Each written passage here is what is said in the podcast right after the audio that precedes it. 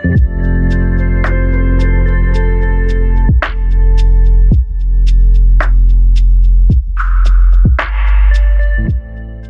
to the For the Gospel podcast, where we provide sound doctrine for everyday people. I'm your host, Costi Hinn, and I want to welcome our listeners on Apple, Spotify, and those enjoying this on our YouTube video podcast format. This is episode two in our series on self control, and my wife and I recently released a book for children titled The King Who Found His Self Control. It's all about a king who brought down the walls of his city because he lacked self control. And we had talked a couple episodes ago uh, with her on about the importance of teaching this to our kids. But this series turns the focus now to us who are beyond the age of childhood.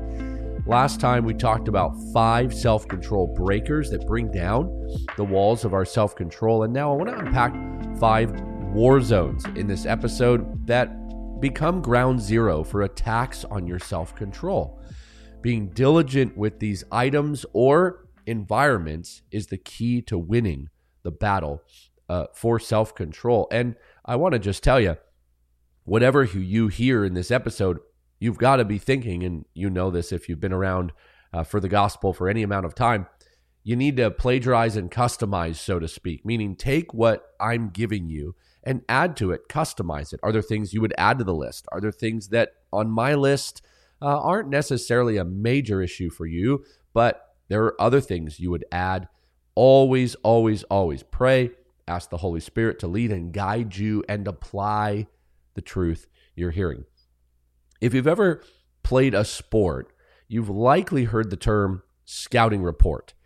A scouting report in, let's say, baseball gives you a breakdown of pitcher and hitter tendencies. It's not that hard. Uh, to predict what guys are going to do. If you look at what they've done, you can begin to see patterns. And it's still not a hard and fast guarantee that you can predict everything about a game, but it gives you a look at patterns over a sample size of games or someone's career. And it enables you to face another player, if it were baseball, let's say a pitcher, with a strategy. Now, no win is guaranteed until the game is over, but a scouting report gets you prepared to face your opponent. I want you to think of this episode as that. It's a scouting report. We're going to scout five particular areas. So when we go into them, we have eyes wide open and we can employ strategies for winning the battle in these war zones. Ready? Here we go. War zone number one the phone. All right, the phone. You can call this one a tablet, an iPad, laptop, but basically, you get the point. Be it social media through that phone or YouTube, apps, shopping, texting, gaming, surfing, all of it. Your phone, my phone. Our devices are war zones with innumerable fronts. And like World War II, if you're a history buff, you know, you've got beaches and cities and rural towns and forests. It's air, land, and sea.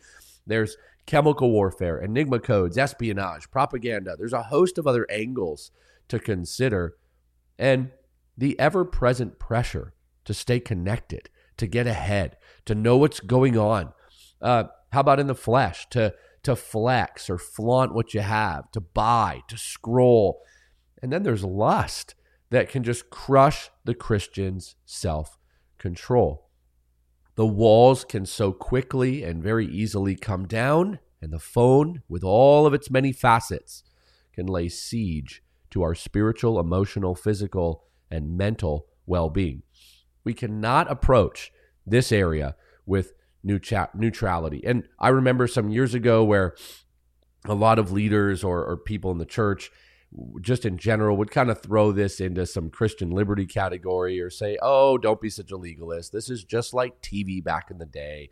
Lighten up. Well, thankfully, by the grace of God, whether it be educators, schools, Christian schools, parents, uh, online teachers, your pastor, your church, authors like Tony Reinke, who wrote that book, 12 Ways Your Phone is Changing You.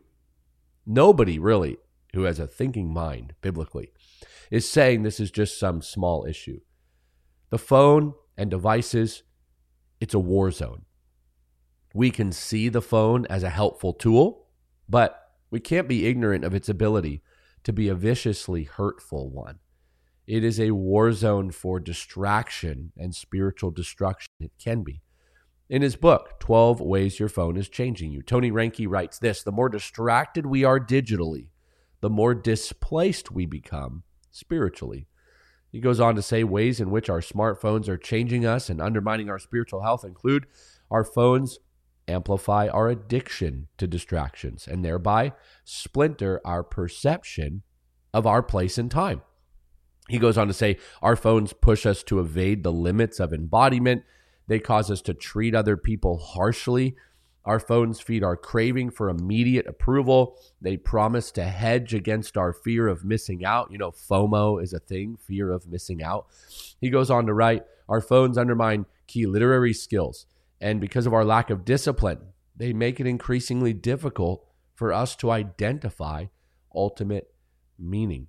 He goes on to continue to add various ways in which the phone is diminishing us spiritually.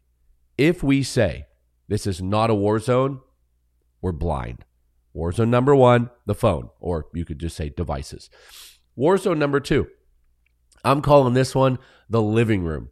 You might call it the family room, but as a general idea, when I say the living room is a war zone, I don't mean sitting on the couch hanging out. Of course, so many wonderful things happen in our living rooms or our family rooms. It's biblical to rest. And what I mean is letting your guard down. You've been busy, relaxing with your family, and in a sense, kind of shutting off the world around you. There is a good aspect to that. But when I say the living room is a war zone, here's what I want you to think of with me.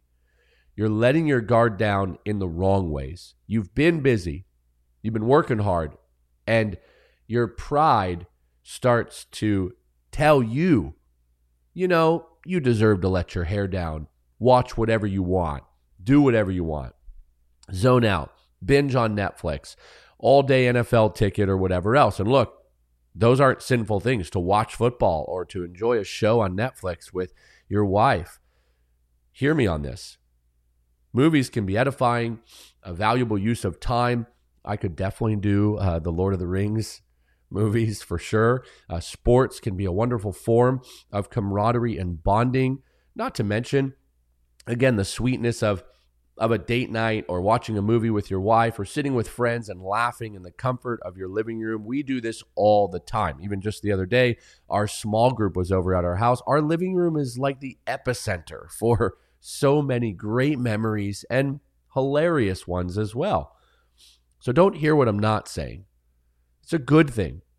But don't think it's a neutral place all the time. Like all the things on our list, it requires purpose. What do I mean? If you treat with entitlement and an attitude of indifference uh, your living room, meaning you just start to think, well, I can do whatever I want. This is my house. This is my space. This is the place where I don't worry about anything. I just do what I want. Well, you're going to start to cross the line into being a, a lazy couch potato or taking purposeful relaxation to unhealthy distances, crossing the line. All of a sudden, you don't have healthy entertainment, you have unhealthy entertainment. So, self control is the ability to discern when it's time for back to back NFL games, when it's time for reading. It's the ability to know that if I really want to rest, I should maybe nap instead of a Netflix binge. Or it's good to watch a show in certain moments, but what show am I watching? It's the ability to watch something or enjoy something without turning it into a marathon. Let's talk briefly when it comes to the living room about uh, the ability to enjoy a snack and watch something or relax without it turning into gluttony and hours wasted imprinting our body into the couch cushions. The living room is a place where wonderful things unfold in our homes and with friends and with family, but don't be mistaken. It can be a war zone for self control. I want to add something here that pastorally I deal with all the time and talk with people about all the time is I find more and more stories of people who say they're Netflix binging, they're unlimited sort of just I'm going to eat what I want, do what I want. This is my space, my living room. That hair down mentality actually leads to increased pornography use, increase in sin, increase in conflict with their spouse in the home because there's no purpose and there's no order.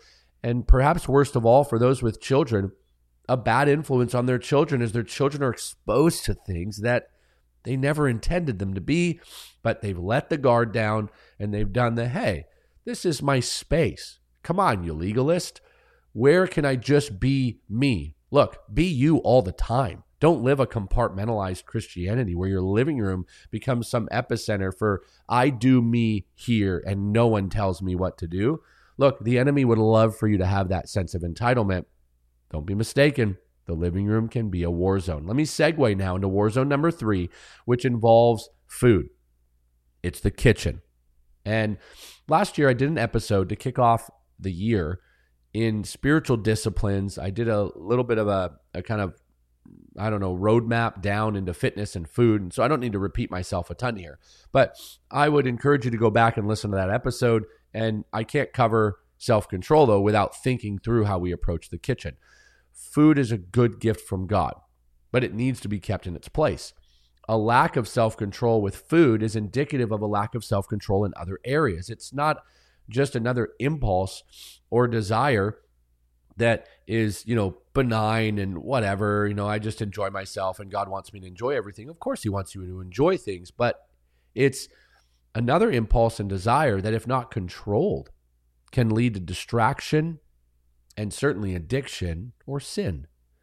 I find John the Baptist to be a great illustration of someone we can learn from and appreciate for his unwillingness to let obsession with food or materialism keep him from his purpose in pointing to Christ. Now, we don't need to dress like him or eat like him with camel hair and locusts and wild honey, but Spurgeon, who, by the way, was no stranger to enjoying life, says in reflection of John the Baptist's lifestyle, Lord, let not my meat or my drink or my garments hinder me in thy work.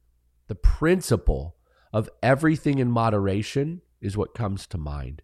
And self control is the key to achieving that. You know, in our home, we love to cook. My wife is the the chef coup de grace. She's amazing. I love her cooking. And I love to barbecue. I, I got a smoker. I love to make meat. And we enjoy fellowship and we enjoy God's good gifts. These are good things. He's the one who made it and designed it. But just like other aspects of life, be it uh, food, be it recreation, be it technology, be it sex, all of these things that God gives us and allows us to even make. And of course, we didn't make sex, He did. But you think of technology and various aspects of life that God affords us and allows us in our intellect to design and create. Food is similar, where he did ordain and create food, but He gave us such freedom with creativity. We should be enjoying quality and creativity. And yet, like all good gifts, it can be taken too far when we don't exercise self control. War zone number four the workplace. Be it your emotions and attitude, uh, your speech, your lust, flirtation, crude humor, greed, competition, undercutting others or even cheating other Christians because, you know, all is fair when I'm just trying to make a buck and provide for my family and get ahead.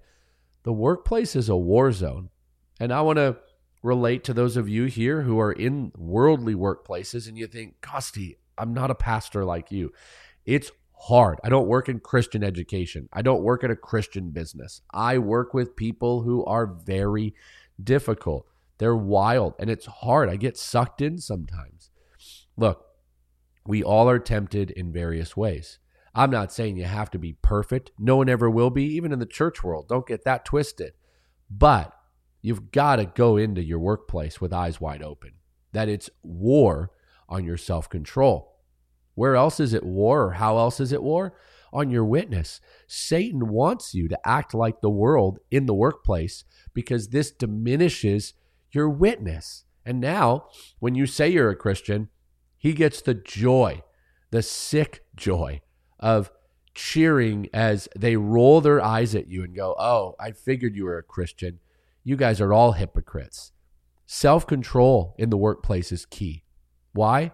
Because you represent Christ everywhere you go. And I think Christians can struggle at times with an out of sight, out of mind approach. I mentioned earlier compartmentalized Christianity.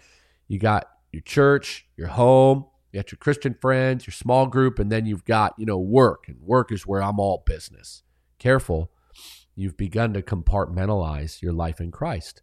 And that's not a biblical idea. People behave one way at church, one way at work, and worldliness can overtake even the most well intentioned Christians. So, look, you need an intentional strategy. One more. Warzone number five, the gym. Now, this is where I said earlier plagiarize, customize, add it to your list, adjust the list. You can do the beach uh, or any other forum, generally speaking, where less clothing has become the norm in society. But the gym is a regular rhythm for a lot of people. So I'm putting it on the list. I'm young enough to know how it is, but I'm old enough to remember that going to the gym did not require always an abnormal amount of willpower to keep from running into constant visual temptations. It's one of the reasons, and my conviction doesn't have to be your command, but I stopped going to uh, public gyms because I was tired of just staring down at the black rubber floor everywhere I walked and not really ever being able to engage people or talk much because nobody's wearing any clothing anymore. And you could say, oh, well, you must just not be able to, like me, be strong enough and whatnot. And that's great for you. It's not about strength, it's about simply trying to go do something at a gym and work out and even be a witness, and nobody's wearing any clothing. I don't want to be around that environment. I don't want that in my eyes. I don't want that in my mind. I'd rather work out in my garage or go see a buddy. And a lot of people now, more and more that I talk to, are opting for that and I've got buddies that prefer going to jujitsu gyms and going other places where there's going to be people that are generally clothed and not necessarily uh, a bunch of people staring in mirrors with their phone out on social media, flexing and all this stuff. You know, I'm I'm again young enough to kind of have just hit that era. And by the way, maybe you don't know this, but my undergraduate degree was in kinesiology, and one of my first jobs was being an athletic trainer and I worked as a personal trainer in gyms back in the day. And so I know that culture really well. And there are a lot of landmines all over society. You could walk down the street and there's quote unquote visual landmines. But when we're in the gym, and you all know this, that's the beauty. I don't really have to explain or argue this much at all. Now, some people may not like that I said I stopped going to a, a regular gym because now they feel convicted by that or bothered or imposed on. Again, my convictions don't have to be your commands, but hear me on this. You know, and I know that society today, culture today is hyper sexualized, and the gym has become a self control war zone because it's a place where flaunting the body in excessive ways is now celebrated. People are eager to show off their body in every way, shape, and form. And look, health is an important goal for all of us. And we should want a healthy temple because we are the temple of the Holy Spirit spiritually, but we also use our bodies to live and serve the Lord to the best of our ability. But many people just want a great body to parade it around and incite the lusts of others. In fact, they like it or they view it as sort of a conquering moment when they've worked so hard on their body that you just can't keep your eyes off them and it's an expression of self idolatry. Even pastors today. I see some who spend what seems to be more time working out their biceps than they do studying their Bible. You see that a lot in the seeker driven movement. I remember one gentleman telling me that I needed to be a physical specimen if I wanted people to respect me and for the church to grow and the world to be attracted. And look, I agree, pastors should be men of control and discipline, Men should not look at the pastor and be distracted by his lack of discipline and think, brother, you're telling me how to live and you're living like that. At the same time, let me go further. Women should not be distracted by the pastor because he's dressing and flexing a certain way and trying to show off his body and, you know, flex his tricep in every photo he takes. Look, our bodies can quickly become objects of worship in the church and outside the church. And so we want to be mindful very mindful that the gym is a war zone. And perhaps that's what breeds this, you know, if you got it, flaunt it type of attitude. And that in and of itself requires we be mindful of the way we go about our exercise and our physical health. Let the Holy Spirit convict you, He'll lead you, but Scripture is clear. No matter how you slice and dice all these war zones, you need to guard yourself And the war zone of the gym and the war zone of the phone and all of the others requires strategy. So let's shift gears to that and then land the plane.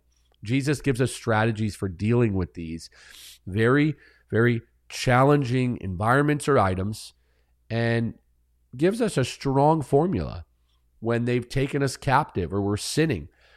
And we also have biblical balance on enjoying a lot of these good things. So let me unpack four strategies or four things we should not be shy about considering.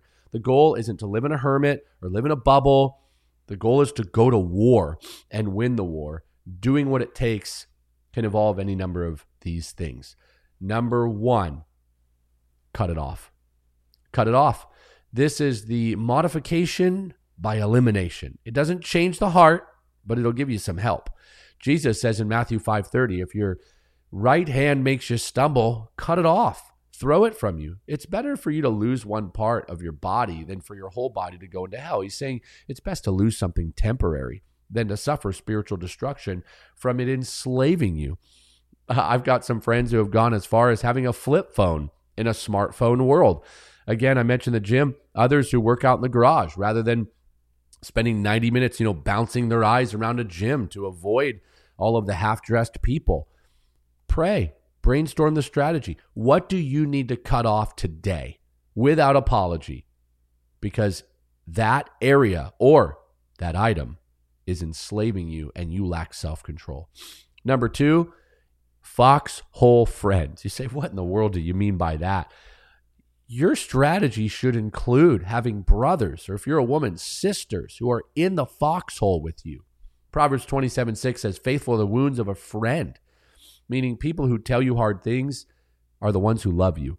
They are faithful friends.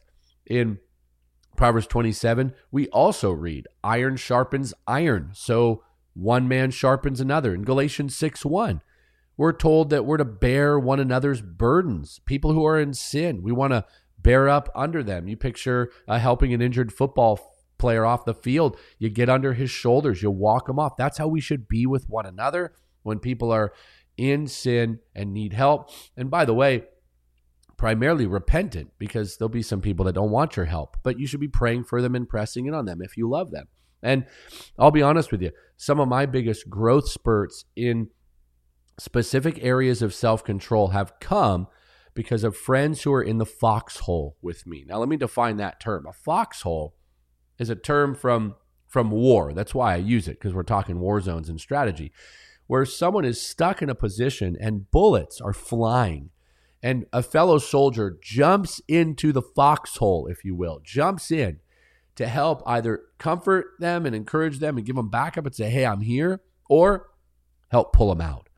I have friends who discuss food habits, we discuss health habits, home, marriage, work life, balance, uh, discipleship, parenting, theology, all of it. I've got guys in my life that I'm constantly talking about these things with. They are a treasure for my battle for self control because they bring a perspective that sharpens me if I have a blind spot. We all need blind spot support. Number three, establishing good habits. There isn't a chapter and verse for this, but a good life principle.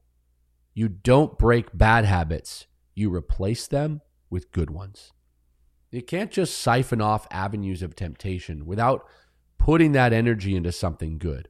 So, scrolling your phone needs an outlet, it needs an opposite. Go on a run. Uh, maybe you should take up reading, read a novel, uh, do an extra date night if you're married or if you're dating someone. Maybe pick up a hobby, get more involved at your church. Whatever you do, when you take this strategy and employ it, when you establish good habits, you've got to do something. You can't just sit around and put yourself in some kind of straitjacket as though you can't do anything. You know, don't do bad things. Don't do bad things. Athletes will tell you that's the worst mentality. You don't go up to bat saying, please don't strike out. Please don't strike out. You're going to strike out. When you're so worried about not doing bad things, you're going to struggle. So go get busy doing the right things.